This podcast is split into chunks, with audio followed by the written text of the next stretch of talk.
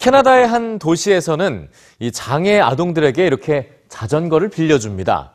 장애 아동들은 몸이 불편해서 자전거를 탈 수 없을 거라는 편견을 깨고 휠체어 대신 자전거 타기를 즐기는데요.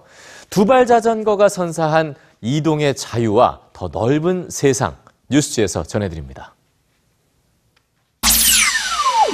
자전거 경주에 참가한 어린이들. 그런데 아이들이 탄 자전거는 흔히 볼 수 있는 아동용 자전거와는 다릅니다. 타는 사람의 신체 조건에 꼭 맞게 개조된 특별한 자전거.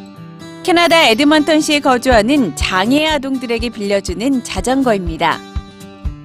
장애 아동의 이동 수단은 휠체어라는 공식에서 탈피해 장애 아동들에게 자전거를 보급하는 캐나다 에드먼턴시의 Can Ride To 프로그램.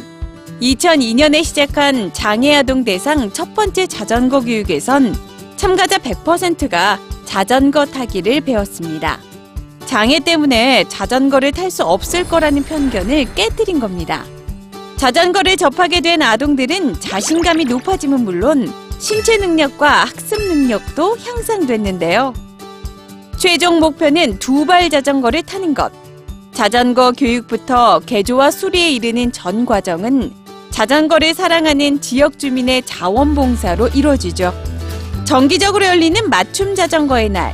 자전거를 빌려가고 싶은 장애아동 각각의 몸에 꼭 맞게 자전거가 개조됩니다.